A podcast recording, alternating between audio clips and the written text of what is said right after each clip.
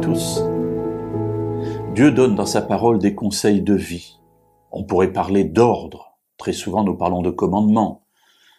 Mais euh, Dieu n'est pas intéressé par le commandement. Ce qu'il nous donne, ce sont des conseils pour que nous vivions une vie riche, une vie épanouie, une vie heureuse. Un de ces conseils concerne la vie conjugale.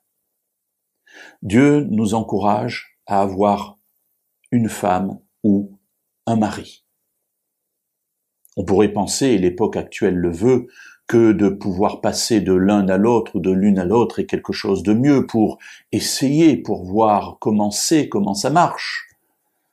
Pour autant, la Bible nous encourage à nous attacher à notre femme ou à notre mari de manière totale et définitive.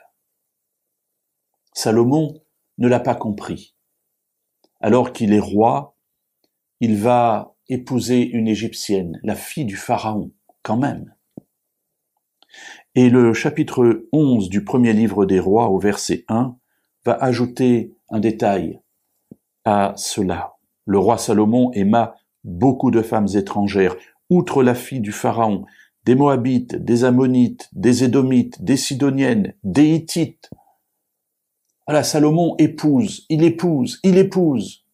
700 femmes et 300 concubines, 700 princesses. Salomon veut faire des alliances, sans doute. Sans doute a-t-il aussi l'intérêt pour le sexe opposé. Toujours est-il, c'est que ces femmes vont l'amener à l'idolâtrie. Mes amis, lorsque nous nous éloignons de la volonté de Dieu, ça n'est jamais sans conséquence. Salomon l'apprend à ses dépens. Ces femmes vont l'entraîner lui aussi vers l'idolâtrie, il bâtit des temples aux dieux étrangers, et finalement son cœur n'est pas tout entier à Dieu. Alors, avant de nous éloigner d'un conseil de Dieu, avant de nous éloigner d'une règle qu'il nous propose de mettre en action dans notre vie, posons-nous la question de savoir si le choix que nous faisons vers quelque chose d'autre est réellement un choix vers quelque chose de mieux.